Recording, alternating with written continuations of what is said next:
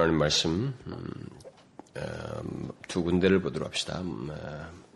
먼저 그 마가복음을 보도록 하십시다. 마가복음 7장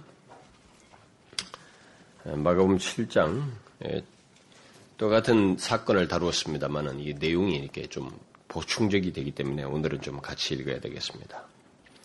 마가복음 7장 24절부터 30절까지 우리 한 절씩 교독을 하도록 하겠습니다. 예수께서 일어나사 거기를 떠나 두로 지경으로 가서 한 집에 들어가 아무도 모르게 하시려 하나 숨길 수 없더라. 이에 더러운 귀신 들린 어린 딸을 둔 한 여자가 예수의 소문을 듣고 곧 와서 그 발 아래 엎드리니 그 여자는 헬라인이요 수로보니게 족속이라 자기 딸에게서 귀신 쫓아 주시기를 간구하거늘 예수께서 이르시되 자녀로 먼저 배불리 먹게 할지니 자녀의 떡을 취하여 개들에게 던짐이 마땅치 아니하니라. 여자가 대답하여 가로되 주여 올소이다마는 상아래 개들도 아이들의 먹던 부스러기를 먹나이다. 예수께서 가라사대 이 말을 하셨으니 돌아가라. 귀인이 내 딸에게서 나갔느니라 하시며 다 같이 읍시다. 여자가 집에 돌아가 본즉 아이가 침상에 누웠고 귀신이 나갔더라. 여러분 마태복음 15장을 어, 보도록 합시다.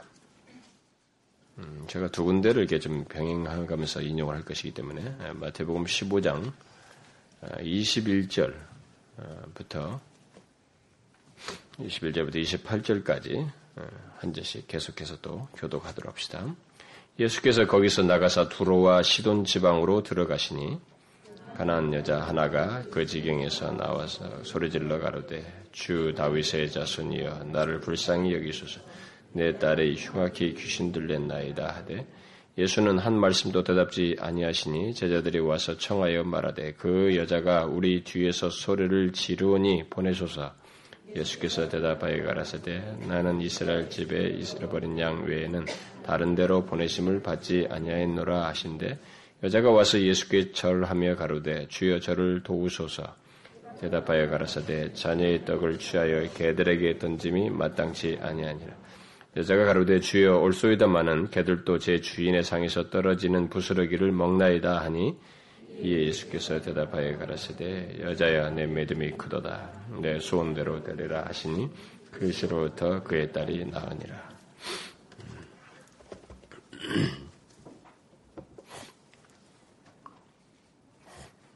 어,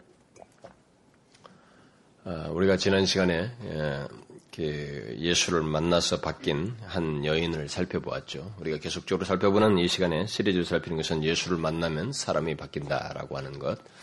이게 뭐 껍데기만 바뀌는 게 아니라 음, 그 사람의 전 인격이 이렇게 영원히 생명을 얻고 예, 인격의 변화가 생겨난다는 것이죠. 어, 믿음을 가진 아, 믿음이라고 하는 것은 어떤 사람들이 항상 하듯이 저는 아무리 들어도 믿어지지 않아요. 그러거든요. 진짜로 믿어지지는 않습니다.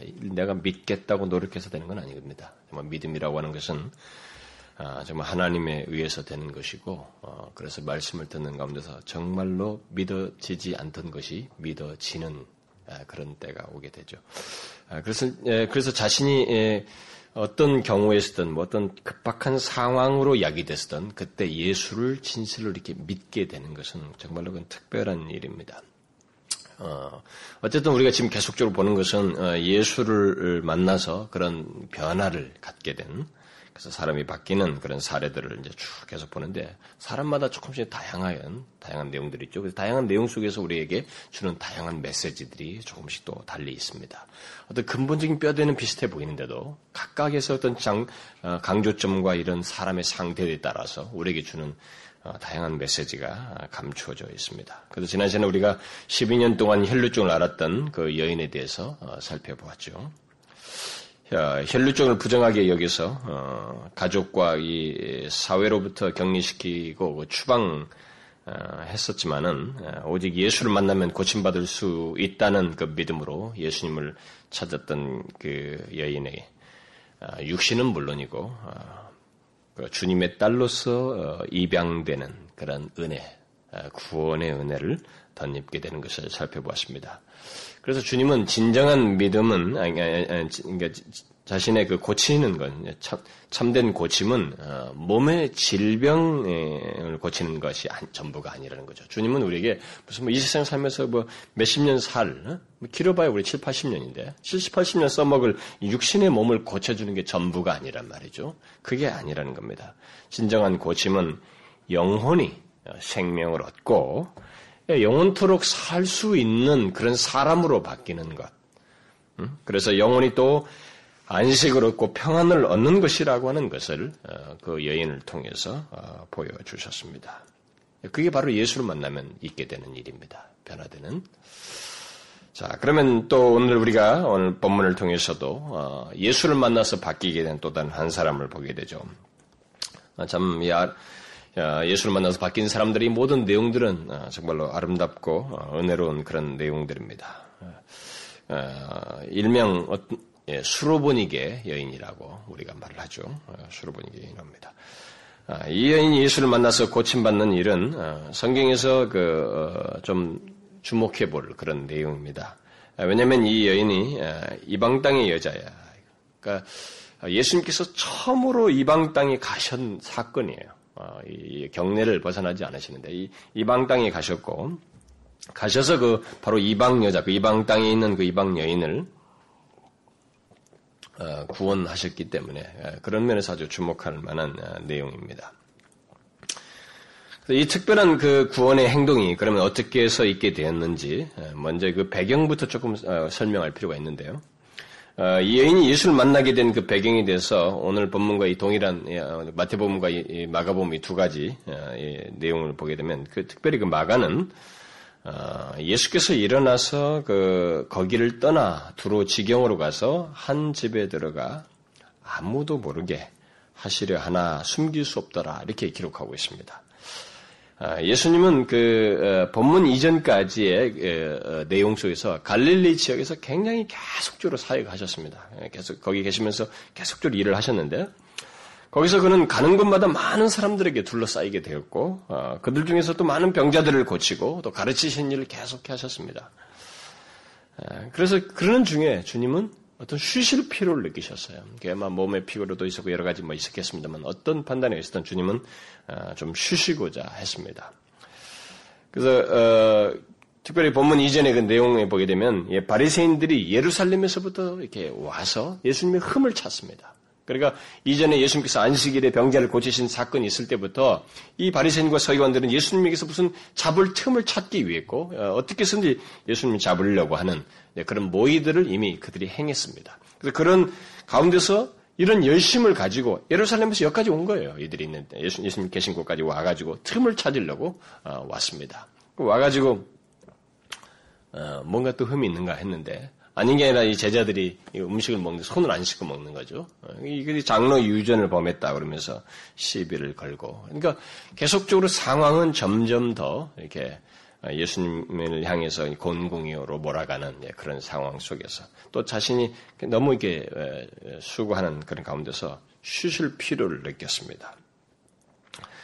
아, 그래서 이제 그 어, 갈릴리 지역을 떠나서 좀 한적한 곳에 예, 가서 조용히 쉬려고 택한 곳이 바로 우대 땅 이 북쪽에 팔레스틴 이스라엘 땅의 그 북쪽에 어, 두로와 시돈 지역으로 어, 택해서 갔습니다. 가셨습니다.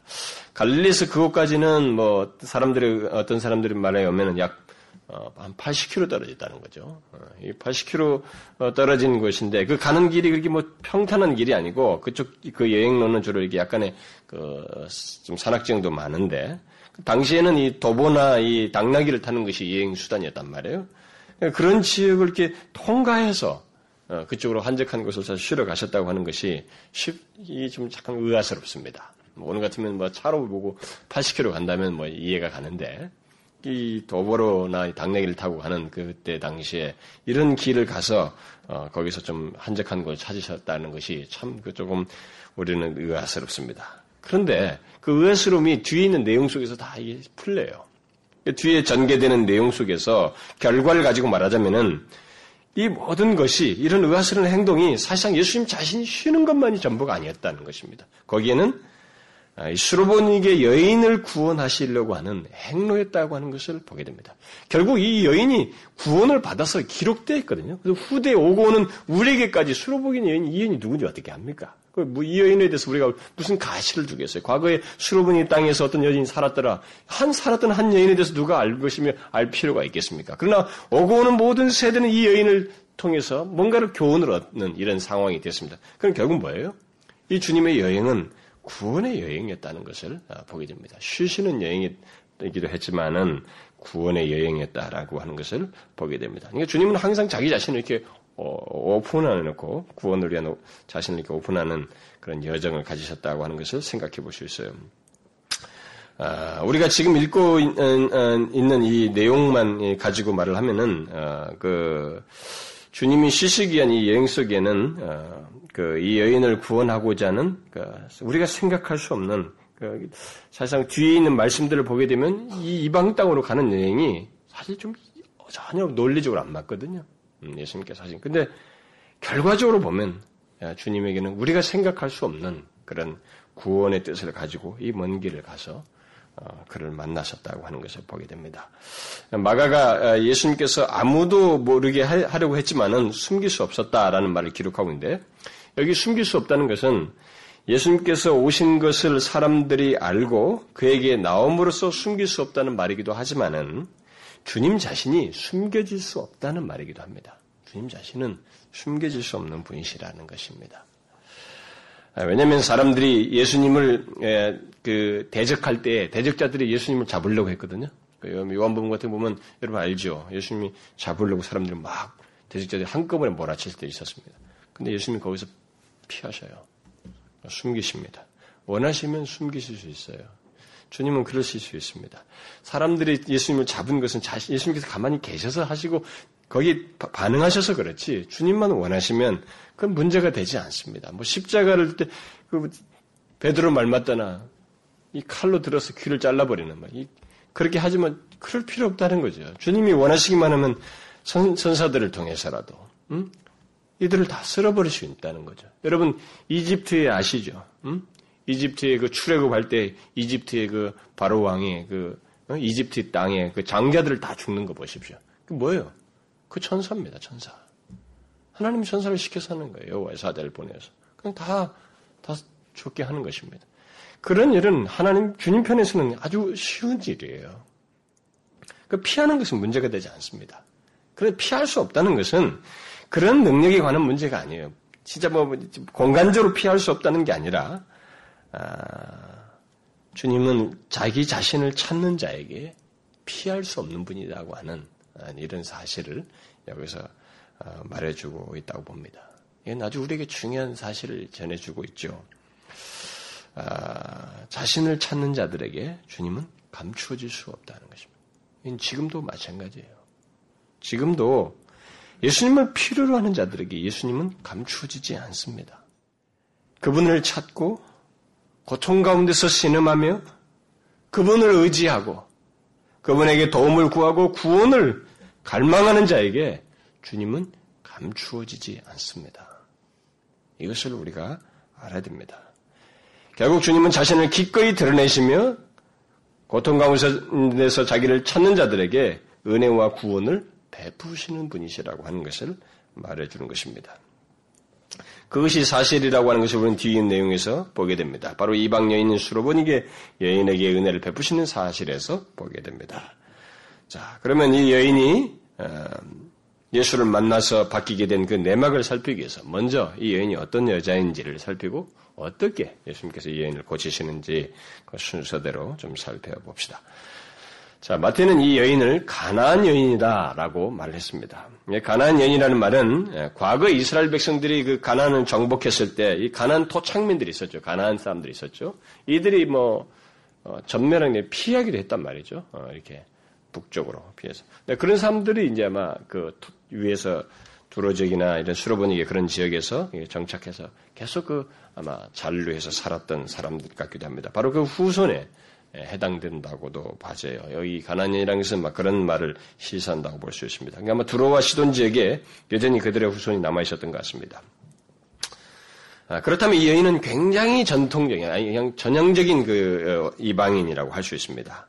그런데 이제 마가는 이 여인을 좀더 어, 구체적으로 얘기해죠. 헬라 사람이고 어, 수로보니게 족속이었다 이렇게 말하. 족속이다.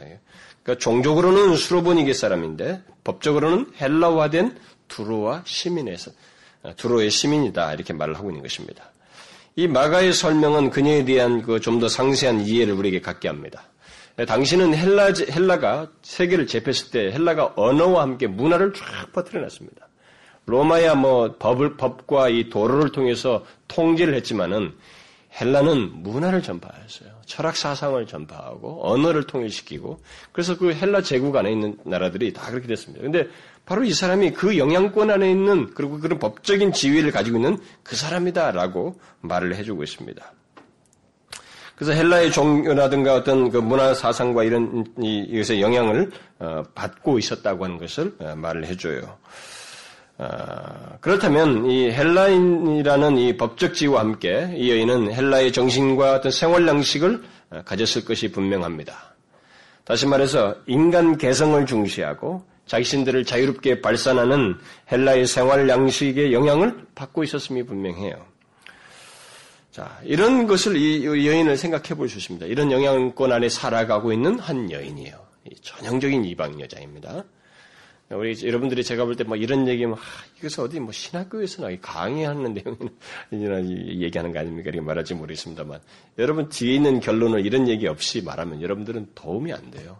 그러니까 충분하게 이 사람이 어떤 분, 이 사람 어떤 사람인지를 알아야 됩니다. 이건 단순한 지식이 아니에요. 사람이 어떻게 형성되어 있고 어떤 내용을 가지고 있는 사람인지를 알아야 됩니다. 이 사람은 그런 사람이에요. 그 헬라적인 사고방식과 삶의 방식이 영향을 받았습니다. 그러니까 인간 개성을 중시 여기는, 자유롭게 발산하고, 어? 막 그런 생활 양식을 가진 사람입니다. 근데 게다가 또 종족으로는 수로보니기 사람이라고 말하는. 그러니까, 그러니까 이, 런 내용들은 그 이 여인이 아주 다양한 배경들을 가지고 있다고 하는 거, 그리고 그런 영향을 받았다는 걸 말을 해주죠. 어, 그래서 수로보니게 사람이라고 할 때는 수로보니게는 전통적으로 이 아세롯이라고 하는 신을 섬겼습니다. 그렇다면 이 여인도 그런 신을 섬겼을 게 분명해요. 근데 이 신이, 이 아세로이라는 신이 뭐냐면은 일반적으로 뭐 달의 여신이라고 합니다. 근데 이 달의 여신을 어떤 의미에서 숭배하기 시작했냐면 아름다움을 숭배하면서 아름다움을 구하면서 이들이 섬긴 신입니다. 그래서 미의 신이라, 미의 여신이라는 말로도 하게 됩니다. 이렇게 이 여인은 어, 이방의 종교와 사상과 생활 방식에 젖어서 어, 살아왔던 것입니다. 그런 잡다한 종교와 철학 사상과 생활 방식들을 가지고 살고 있는 사람이에요. 전형적인 이방인입니다. 그야말로 어떤 빛이 들어갈 수 없는 예수에 대한 빛이 들어갈 수 없는 그런 여인이란 말이에요. 그런데 이 여인이 이게 아주 위기스러운, 그러니까 인간이 스스로 할 수 없다고 하는 어떤 경험을 하게 됩니다. 그 뭐냐면 자기의 딸이에요. 그러니까 사람은 옆에 한 다리만 건너서도 누가 그런 일이 있으면 쳐다보지 않고 내가 지금 가지고 있는 생각과 이런 것들을 그대로 고수하면서 살아가게 됩니다.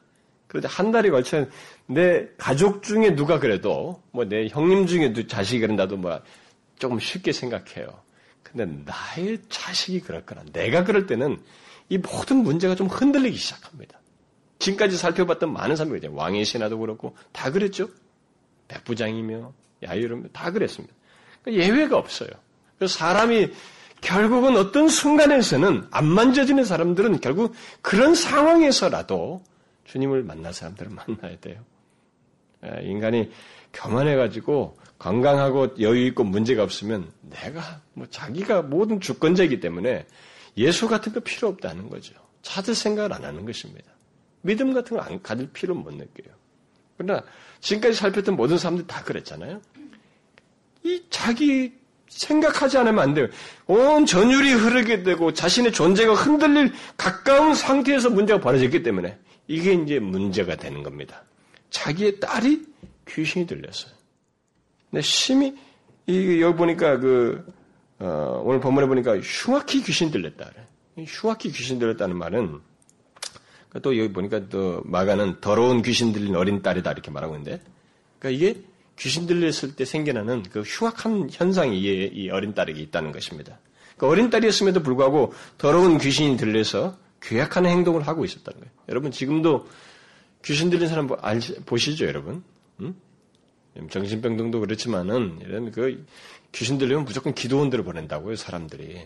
어, 거기 가면 나을 줄 알고 다른 데서 또안 되니까. 그럼 여러분 그 기도원 같은 데 보면 귀신 들린 사람들이 있습니다. 통제가 안 돼요. 그리고 괴악합니다, 행동들을. 그 지금도 사람들이 과학자들도 뭐 정신의학자들도 아무리 생각해 봐도 설명이 안 되는 거예요. 그래서 분석을 해보면 뇌파를 다 조사해 보니까 여기에 이 감각이 두 가지 기능을 한다. 그래서 다중인격이다. 뭐 이런 식의 표현을 자꾸 정신분석적으로 할 뿐이에요.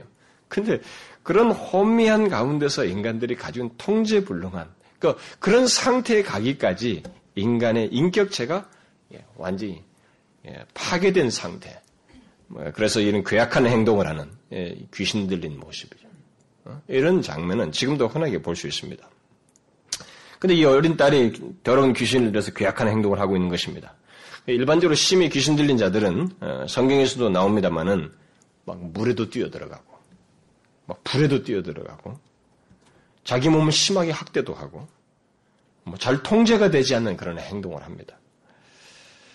에, 여러분 그런 딸을 어린 딸 그것도 뭐큰 애가 그렇다면 어린 딸이 그렇다고 한번 보세요. 그렇게 막 괴약하게 행동하는 그것을 부모가 본다고 한번 생각해 보세요. 이러면 어떨 것 같습니까? 부모가 그것을 본다. 이 여인은 자기 딸을 이 그런 모습 보고 아 견디기 어려웠을 거예요. 그래서 백방으로 노력했을 겁니다. 그 딸을 고치기 위해서. 그래서 자신이 믿는 미의 여신에게도 나갔을 게 분명해요. 미의 여신. 이거 보세요. 추하거든요, 지금 자기 딸이. 이 추한 자기의 딸을 아름답게 다시 회복시켜 주기를 바라면서 그 미의 여신 아세롯을 찾았을 게 분명합니다. 또 헬라 철학의 도움을 받고자 했을 거예요. 그러나 그동안 자신이 믿었던 것들과 영향받은 것들이 어떤 것도 효력이 없는 상태에 이 여인이 있었던 것입니다. 지난주에 살핀 12년 동안 혈루증을 앓았던 여인은 어, 미, 그 몸을 치료할 수 치료하는 그 그 할 수 있는 모든 의사들에게 도움을 구했지만 그들이 포기했었습니다. 그런데 이 여인은 이제 귀신 들린 딸의 그이 뭐 육신의 문제가 아니에요. 이, 이 내면의 영혼의 문제.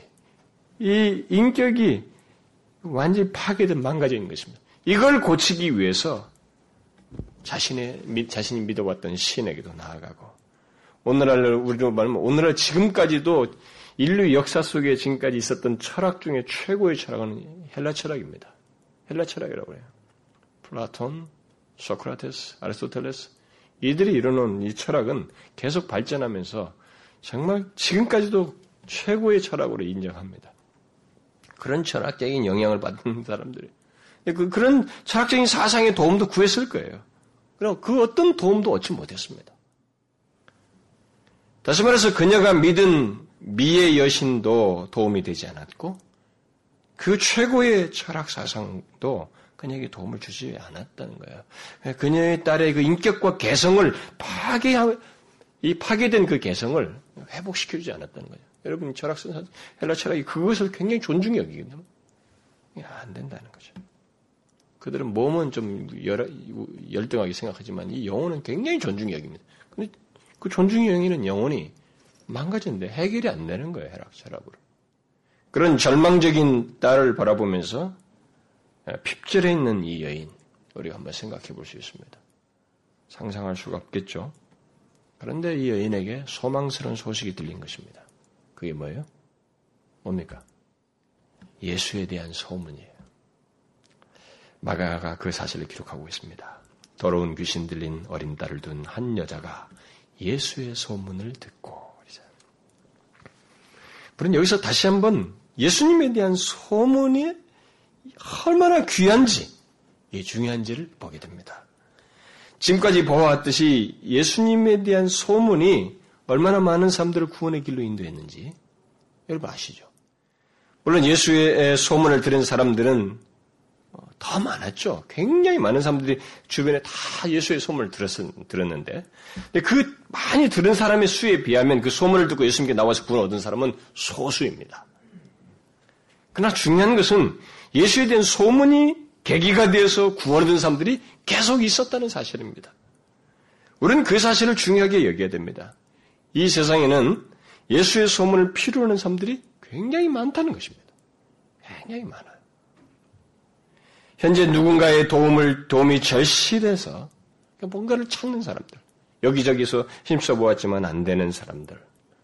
마음이 완전히 무너지고 이 세상에 더 이상 도움을 얻을, 힘입을 수 없는 그런 사람들이 있습니다. 특별히 그들에게 예수의 소문은 최고의 선물이에요. 아니, 생명이, 생명의 소식이라고 할 수 있습니다. 생명을 불어넣는 소식이에요. 그 때문에 우리는 예수님을 전해야 되고, 예수님을 소유한 자로서 향기를 나타내야 됩니다.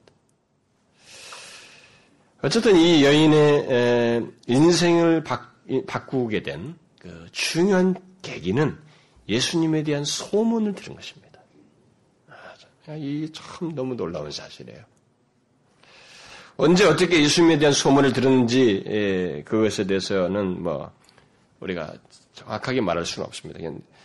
단지 그 유대 접경 지역에 어, 이방인들이 어, 그 자기 땅에 오신 예수님을 다 알아본 것을 보게 되면 이미 이 지역에 많은 사람들이 그 예수에 대한 소문을 듣고 있었다는 것을 보이는 접경지이기 때문에 아마 그들이 들었을 거라고 생각이 됩니다. 그러니까 그만큼 예수님의 소문은 널리 퍼져 있었습니다. 마가는 이 여인이 예수님의 소문을 듣고 곧 즉시로 왔다 이렇게 기록하고 있는데 그 말의 뜻은 그녀가 이미 예수에 대한 소문을 들어서 알고 있었지만 그분이 자기 땅에 오셨다는 것을 듣자마자 즉시로 예수님께 왔다라는 말일 수도 있고 자기 땅에 오신 예수님이 어떤 분이신지 소문을 그때 듣고 즉시 아, 나왔다는 말일 수도 있고 뭐 가능해요 다. 무엇이 되었든 중요한 것은 이 여인이 예수님의 소문을 그냥 흘려보내고 그냥 단순하게 듣지 않았다는 것입니다. 그 소문을 통해서 예수님에 대한 믿음을 가졌다는 거예요. 그 소문의 주인공이신 예수님을 만나면 그분이라면 내 딸을 고치실 수 있다는 믿음을 가졌다는 것입니다. 어디에서도 되지 않는 귀신 들린 내 딸을 그분이면 고칠 수 있다고 하는 믿음을 가지고 그분께 나왔다는 거예요. 이게 중요한 것입니다. 그녀가 믿음을 가지고 나온 것에 대해서는 뒤에 내용들이 잘 설명해 줍니다. 특히 예수님께서 뒤에 여자야 네 믿음이 크도다 하신 말씀을 통해서 우리는 분명히 볼 수 있습니다. 자, 그러면 오직 예수님만을 바라면서 믿음으로 나온 이 여인을 예수님께서 어떻게 고치셨는가? 그런 기대를 가지고 여린 믿음을 가지고 나온 이 여인을 어떻게 구체적으로 고치시는지 그걸 보면 먼저 이 여인은 예수님께 와서 어, 본문 22절 마태복음 말씀대로 주 다윗의 자손이여 나를 불쌍히 여기소서 내 딸이 흉악히 귀신 들렸나이다 라고 외쳤습니다. 이 여인이 예수님을 주로 그리고 또 다윗의 자손이요 라고 이렇게 부르는 것은 예수님을 메시아로 인정했다는 거예요. 그렇게 경의를 표했다는 것입니다. 다윗의 자손에서 메시아가 온다는 것이 이들에게 있는 사실이거든요. 이방 땅에까지 이, 어떻게 이 사람에게 이런 사실들이 그분이 오셨던 메시, 예수님에 대한 소문과 함께 그렇게 연결지어서 생각하는 일이 이 여인에게 있었다는 것입니다. 유대인들은 예수님을 메시아로 인정치 않고 불신했는데 이방인 여자인 이 사람은 예수님을 메시아로 인정하고 있어요. 너무 놀라운 것입니다. 놀라운 거예요. 그런데 그런 믿음을 가지고 예수님께 간청한 이 여인에 대한 예수님의 반응이 이제 우리를 더 놀랍게 합니다. 분명히 이 여자의 소리를 다 들으셨어요. 들으셨음에도 불구하고 예수님의 반응은 무반응, 무응답이에요. 반응하지 않고 있습니다. 뒤에 보면 제자들이 예수님께 와서 자꾸 소리 지면서 구하는 것을 귀찮게 여기서 빨리 어떻게 해서 좀 보내버리라고 예, 수님께 말씀을 했을 때 아, 이런 사실을 한 것을 보게 될 때 이 여인은 한 번 간청한 게 아닙니다. 한 번 부르짖은 게 아니에요. 여러 번 계속적으로 주님께 간청했던 것입니다. 그런데 그렇게 하도록 예수님은 그녀의 간청에 대해서 무반응, 무응답이었습니다. 여러분이라면 이때 어떻게 했을 것 같습니까? 응? 여러분이라면 어떻게 했을 것 같아요? 자존심을 접고 나름대로 진실하게 또 겸손히 간청을 했다고 할 때 특히 상황이 너무 절박해서 지금 다른 것도 눈에 안 보여요. 막 어떻게 해서든 뭔가 있기를 바라는 절박해서 가슴 처음이면서 말이죠. 조이면서 안타까운 심정으로 불쌍히 여겨달라고 했을 때 그 모든 것을 듣고도 아무런 반응이 없고 응답이 없을 때 여러분의 마음은 어떨 것 같습니까? 우리는 이런 질문을 잘 생각해야 됩니다. 그래도 예수님을 끝까지 붙들 것 같습니까? 이것을 여러분들이 알고 싶으면 여러분이 어떤 문제의 상황으로 인해서 어떤 문제가 여러분들이 생겼을 때 아주 큰 어려움이 생겼을 때 어떻게 하는지를 자신을 보면 됩니다. 여러분들 지금 어떻게 지금 생각하고 있는지 평상시에 어떻게 자신이 반응하는지를 보면 알아요. 주님을 끝까지 의지하고 붙드는지 아니면 한두 번 기도하다가 그냥 마음으로 염원 한번 해보고 마는지 여러분들이 현재 모습 보면 돼요. 이 여인의 태도는 뒤에 예수님께서 말씀하신 것에 비춰보면 그냥 고집스런 행동이 아니었습니다. 단순한 모성애적 행동이 아니었어요. 여러분, 우리는 주님을 막 찾고 간청할 때, 뭔가 막 할 때도 주님을 찾긴 찾지만, 그게 믿음이 아니라 모성애적인 것을 할 수도 있어요. 막 거기에만 집착, 그런 정도의 본능에만. 자신의 그, 그 마음의 그 있잖아요. 안타까운 심정, 그것에 의해서만으로 그렇게 집착할 수 있습니다. 근데 예수님께서 뒤에 하신 말씀을 보게 되면 그런 행동이 아니었어요. 이게 모두 믿음의 행동이었다는 것입니다. 예수님에 대한 믿음의 행동이었어요. 주님 바로 그것을 지금 기대하시고 있어요. 사실상 이 무반응 속에서는 그것을 원하시고 있고 그것으로 이끌고 계신 것입니다. 예수님께서 이 여인에게 반응을 하지 않고 응답지 않으실 때 주님은 결국 그런 고침을 하기 위해서 그렇게 그런 믿음을 갖도록 이 여인을 고치기 위해서 하시는 것입니다. 우리가 보다시피 주님은 이 여인이 자기 딸을 고쳐달라고 할 때, 와, 네가 참 믿음이 있구나 이방 땅인데도, 어, 네가 믿음이 있구나. 그래 딸아 안심하고 돌아가라. 곧바로 말씀하지 않았어요. 주님은 야이로나 12, 12년간 혈루증을 앓았던 그 여인을 고칠 때와 똑같이 모든 사람을 그렇게 고치세요. 절대 그들이 원하는 껍데기를 바로 적시 안 하십니다. 이걸 우리가 좀 간파를 하고 주님을 믿고 찾고 구할 때 어떠해야 되는지를 잘잘하게 좀 배울 필요가 있어요. 주님은 우리가 직면한 어떤 문제로 인해서 영혼을 다루십니다. 우리의 중심을 다루셔요. 우리로 하여금 분명한 믿음을 갖도록 이끄셔요. 진실로 주님에 대한 믿음을 갖도록 이끄십니다. 그것이 너무 소중하거든요. 이 세상을 사는 주의 백성들에게 있어서. 우리는 예수님께서 이 여인을 다루신 방법이 뭐 조금 냉정하지 않느냐 이렇게 생각할 수도 있습니다. 그러나 결과까지 가기 전까지는 그런 말을 할 필요 없어요. 하지 말아야 됩니다. 우리 너무 성급해가지고 자기가 싫으면 다 자기 마음에 안 들으면 서운하고 밉고 싫은 거예요. 그러나 여러분 그렇지 않아요. 주님을 대할 때는 태도를 더 겸손할 필요가 있습니다. 인내심을 가질 필요가 있어요. 냉정하다고 쉽게 말할 수 없는 어떤 내용이 있다는 것을 생각하셔야 됩니다. 주님께서 사람들을 다루시고 구원하시는 데 있어서는 아, 우리가 다 이해할 수 없는 주님의 지혜와 판단이 그 배후에 있습니다. 주님은 각 사람에게 걸맞는 방법을 택하시는 분이셔요. 그래서 그런 방법을 따라서 다루십니다. 어떤 사람은 좀 냉정한 듯한 반응으로 그를 다루시기도 하시고, 어떤 사람은 금방 사랑하는 듯한 표정과 태도를 보이심으로 다루시기도 하시고, 또 어떤 사람은 꾸짖으심으로 다루시기도 하시고, 또 어떤 사람은 그 사람이 가진 믿음을 바로 인정하면서 다루시기도 하시고, 그야말로 사람마다 다양한 방법을 씁니다. 그래서 어떤 하나의 행동 보고 예수님이 잔인하다. 어떤 행동을 보고 아 너무 은혜롭다. 이게 극단을 치달을 이유가 없어요. 주님의 방법입니다. 주님께서 각 사람을 다 아셔서 꿰뚫어 아셔서 하시는 거예요. 어떤 사람은 그래서 우리 교회 때 보면은 왜 저 사람에게는 이렇게 하고 나한테는 이렇게 하는가? 막 사람들과 비교해서요. 우리 사람 자신이 달라요, 여러분. 우리 개개인이 다 다릅니다. 형성되는 게 다르고 반응하는 게 다르고 던져지면 거기에 대한 태도가 다 달라요. 그거 자꾸 남하고 비교해서 할 얘기가 아닙니다. 주님의 다루심의 그 신비에 자신 의탁해야 돼요.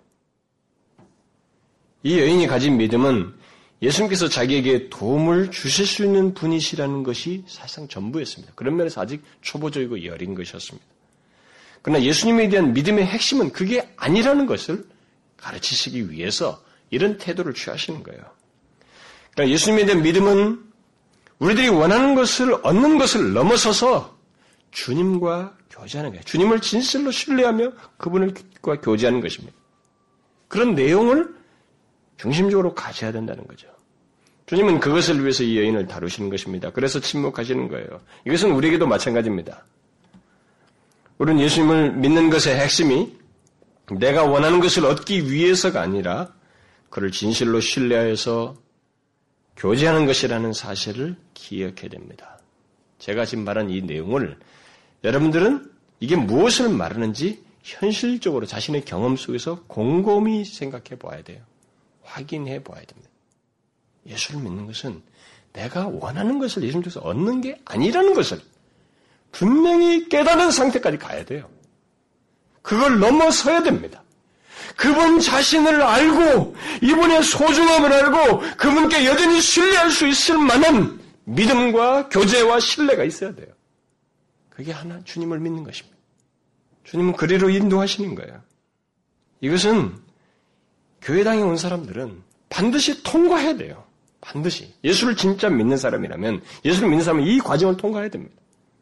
이걸 통과를 안 하니까 조금 교회 다녀보고, 뭐 아무것도 아니더라. 뭐 지들끼리 놀고, 뭐 찬송하고, 응? 황금이나 내고 막 그러더라.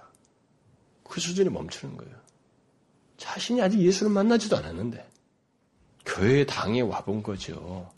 그리스도의 몸인 교회 속으로 들어온 건 아니잖아요. 이것을 확인해야 됩니다. 왜냐하면 많은 사람들이 예수님을 자기의 필요를 채워주고 어려움을 도와주시는 분으로만 생각하고 믿는 경향이 많기 때문에 그래요. 주님은 우리를 믿음의 중심으로 이끌기를 원하십니다. 주님 자신을 진실로 알고 신뢰하고 교제하는 대로 이끌기를 원하셔요. 그러기 위해서 이 여인에게 취했던 것 같은 태도를 종종 취하시는 것입니다. 뭐예요? 불러도 대답을 안 하는 거예요. 마음은 쓰지만 표, 표정을 안 하는 거예요. 표현을. 시간을 delay 시키는 것입니다. 만일 어떤 사람이 예수님께서 무반응하시고 응답하지 않으신다고 해서 예수님을 계속 신뢰하는 것을 포기한다면 그가 얻을 수 있는 건 별로 없어요. 정말로. 주님의 은혜의 깊이를 경험하지 못하게 됩니다. 풍성함을 누리지 못해요. 주님이 주신 은혜를 경험하지 못합니다. 그리고 그런 사람들은 믿음의 진보를 경험하지 못합니다. 항상 제자리 걸음하게 돼요. 그리고 전혀 예수를 믿지 않는 사람으로서라면은 그 사람은 예수 몇 번 찾아보다가 떠나버려요.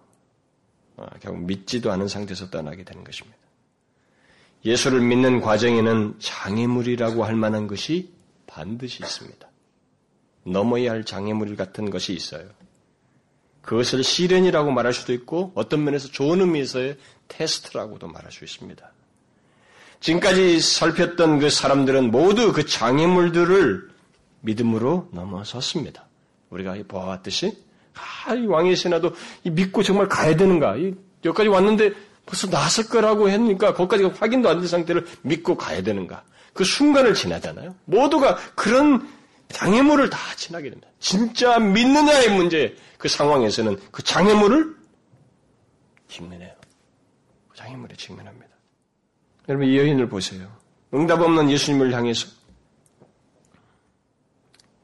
어떻게 태도를 취합니까? 포기해요? 포기하지 않습니다. 포기하지 않고 계속 간청합니다. 그러나 그것은, 그것은 그녀가 예수님을 믿는 데 있어서 내딛는 첫걸음에 이게 지금. 사실 뭐, 아, 이 정도 인내했으면 됐지! 이게 아니고, 이게 첫걸음이에요.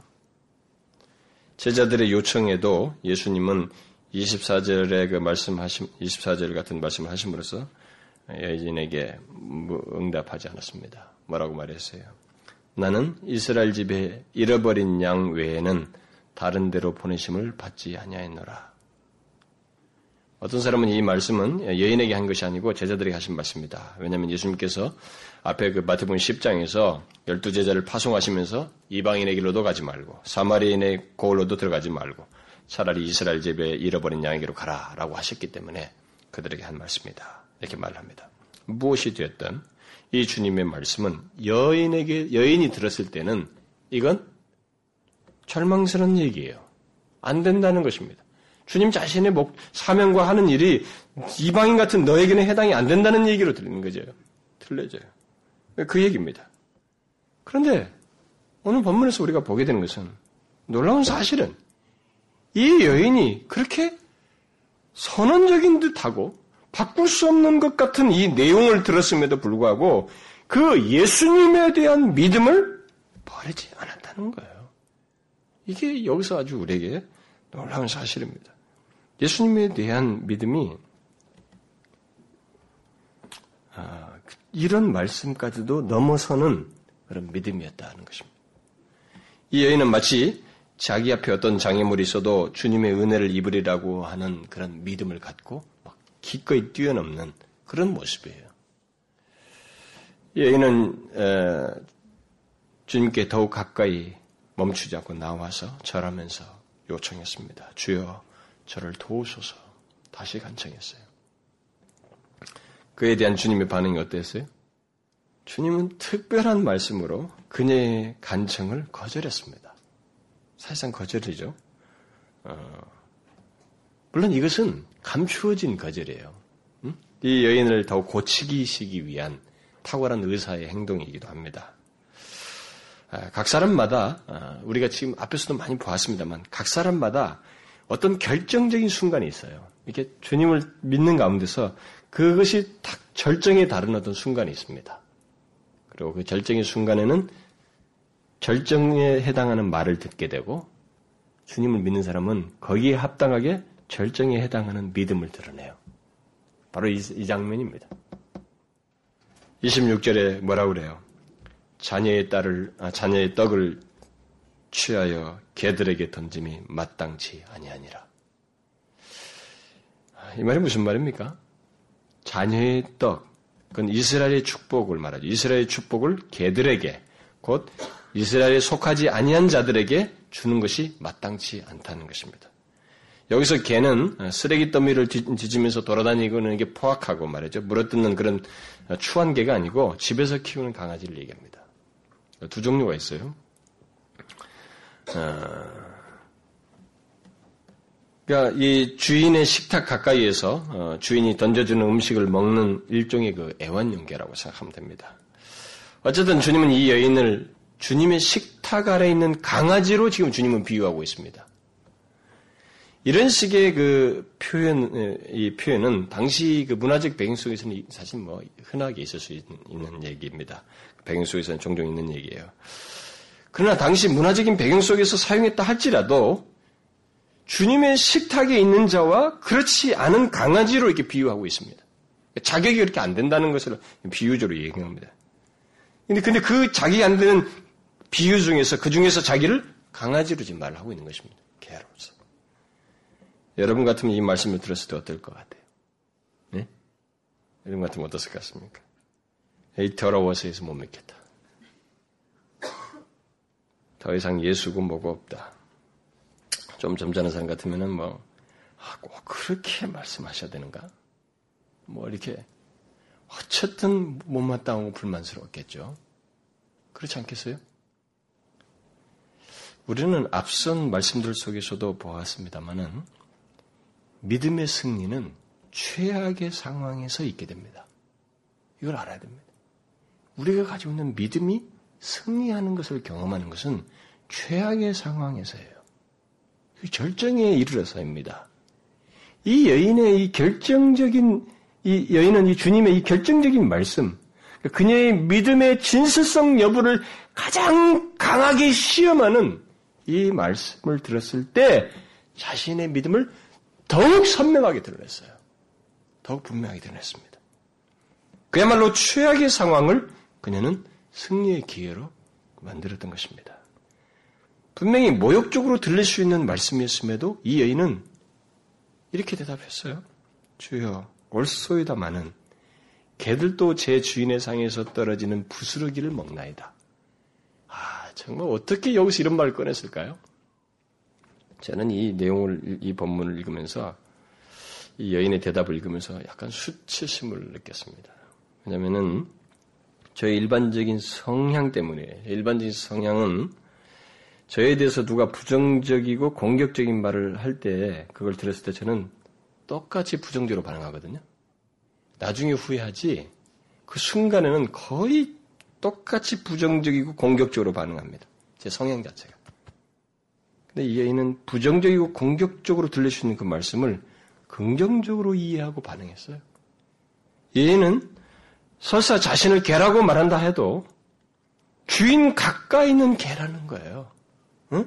주인이 던져주는 부스러기를 먹는 개라는 것입니다.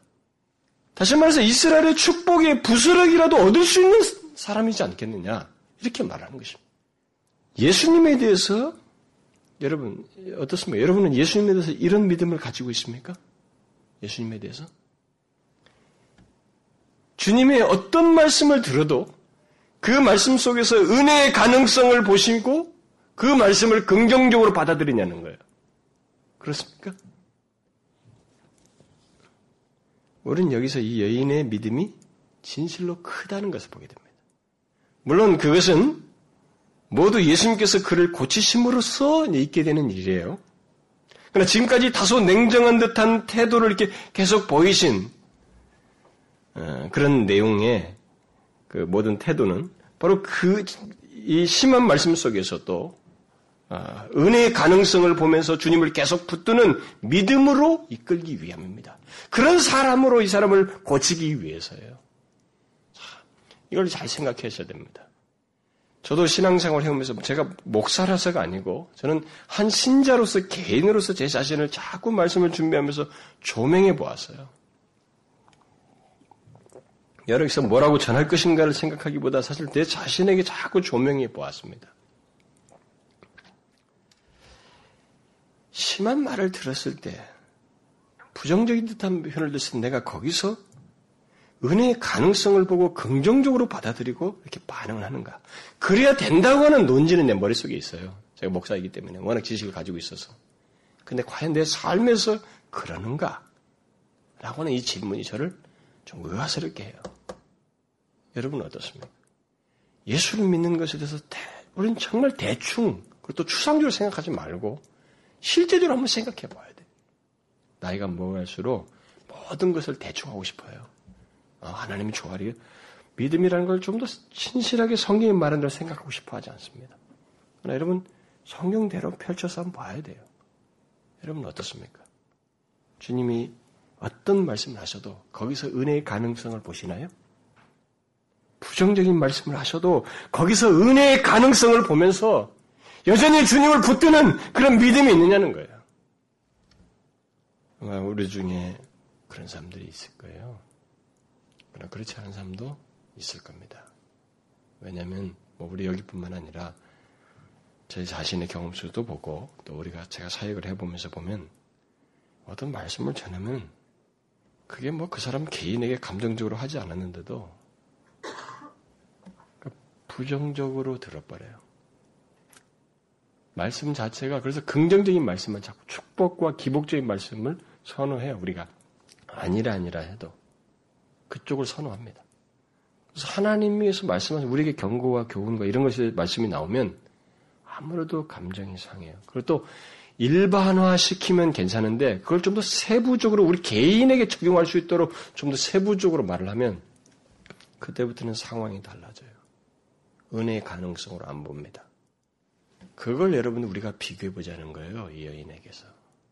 우리는 여인이 아뭐 대단하다 하면서 어쩔 수 없었겠지. 그렇게 대충 생각할 게 아니에요. 그 상황이 있어 보란 말이죠. 지금도 누구로부터 그런 얘기를 들었을 때 우리가 어떻게 반응하는지 한번 보자는 거예요. 어떻습니까, 여러분? 부정적인 듯한 표정과 지적과 책망의 말씀이라 해도 또 자신의 자존심을 상하게 하는 말씀이라 해도 그 가운데서 하나님의 은혜의 가능성을 보냐는 거예요. 그분의 은혜의 메시지를 발견하고 그를 붙드느냐는 것입니다.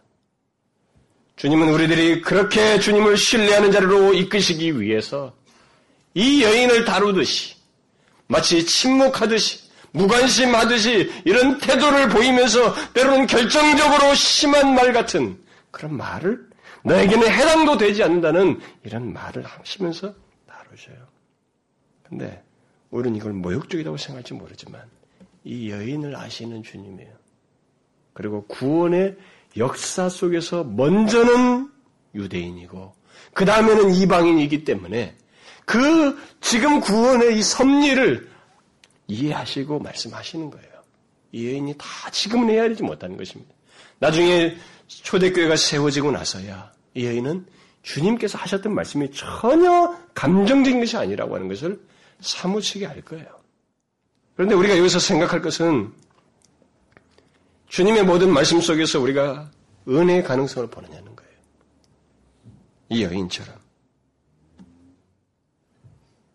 왜냐하면 모든 사람이 그렇게 반응하는 건 아니거든요. 모든 사람이 이 여인처럼 반응하는 것은 아닙니다. 왜 그것이 안 되는 줄 알아요? 이 여인의 이런 반응은 행동의 문제가 아니라 믿음의 문제이기 때문에 그래요. 이건 믿음이에요, 믿음. 행동 문제가 아닙니다. 단순히 의식 문제가 아니에요. 이 여인처럼 반응하지 못하는 것은 주님에 대한 믿음이 확고하지 않아서 그런 것입니다.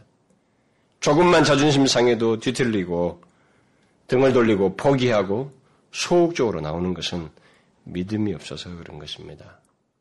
여러분, 믿음의 진보를 원하셔요? 주님과 인격적인 교제를 갖기를 원하십니까? 주께서 내 삶을 이끄시고 도우시는 것을 경험하고 싶습니까?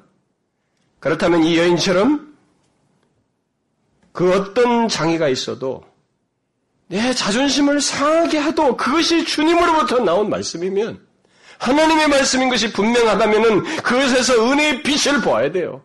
거기서 은혜의 가능성을 보아야 됩니다. 그 말씀을 하시는 주님을 붙들면 된다고 하는 믿음을 가져야 된다고요.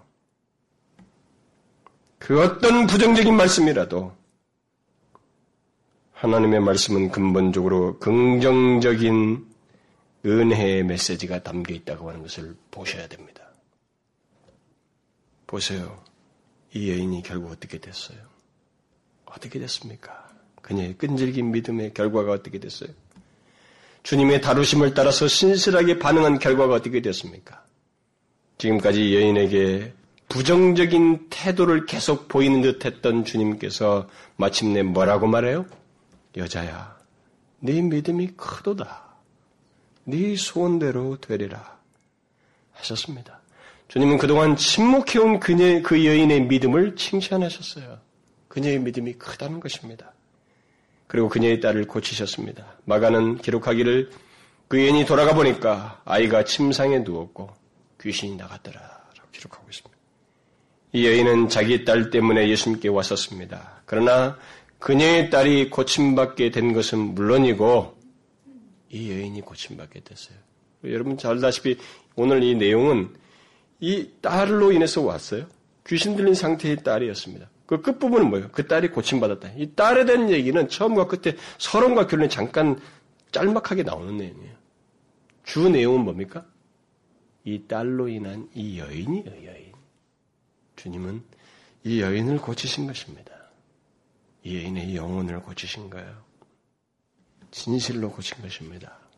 주님을 진실로 믿는 사람, 어떤 말씀을 하셔도 그분의 그 말씀 속의 가능성을 보는 그런 믿음을 가진 사람으로 고치시고 이끄신 것입니다. 예수님은 우리를 이렇게 이끄십니다. 이렇게 고치셔요. 이걸 좀 보셔야 됩니다. 이걸 여러분들이 우리가 머릿속에 그림으로 충분히 가지고 있어야 돼요. 자꾸 눈에 보는 현실이 왜 안 되냐, 왜 이렇게만 보지 말고, 좋다 이게요. 이 여인도 그랬었다. 그런데 이것을 다루시고 계신다, 주님이.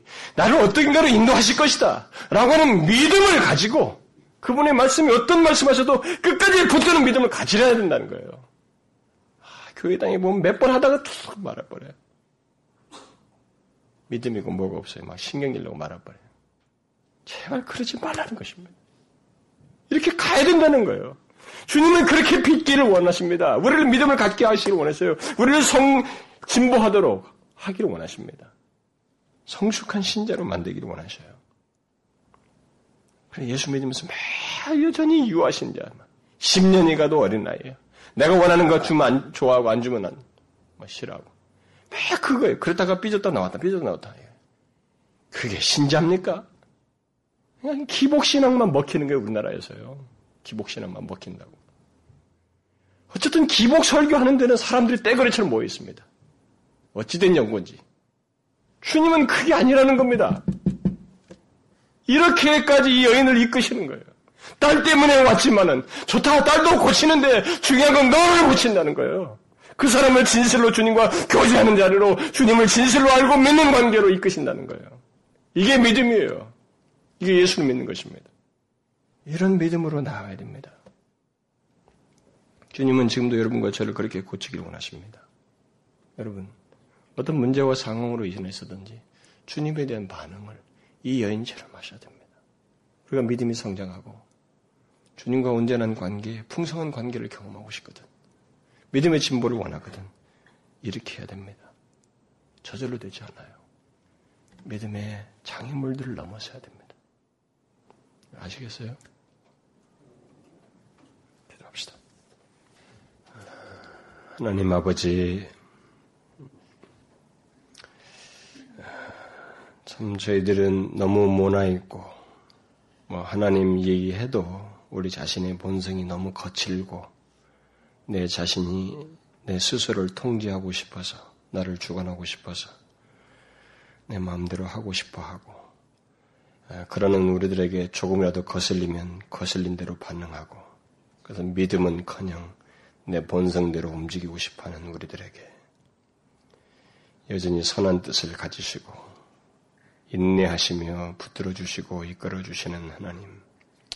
그 모든 것이 우리를 고치시기 위함이고, 또 온전한 모습, 풍성한 관계로 이끌기 원하시는 선하신 뜻이 그 배우에 있어서 우리를 그렇게 하는 것인 줄을 알고 정말 이 여인처럼 인내하면서 믿음을 발휘하기를 원합니다.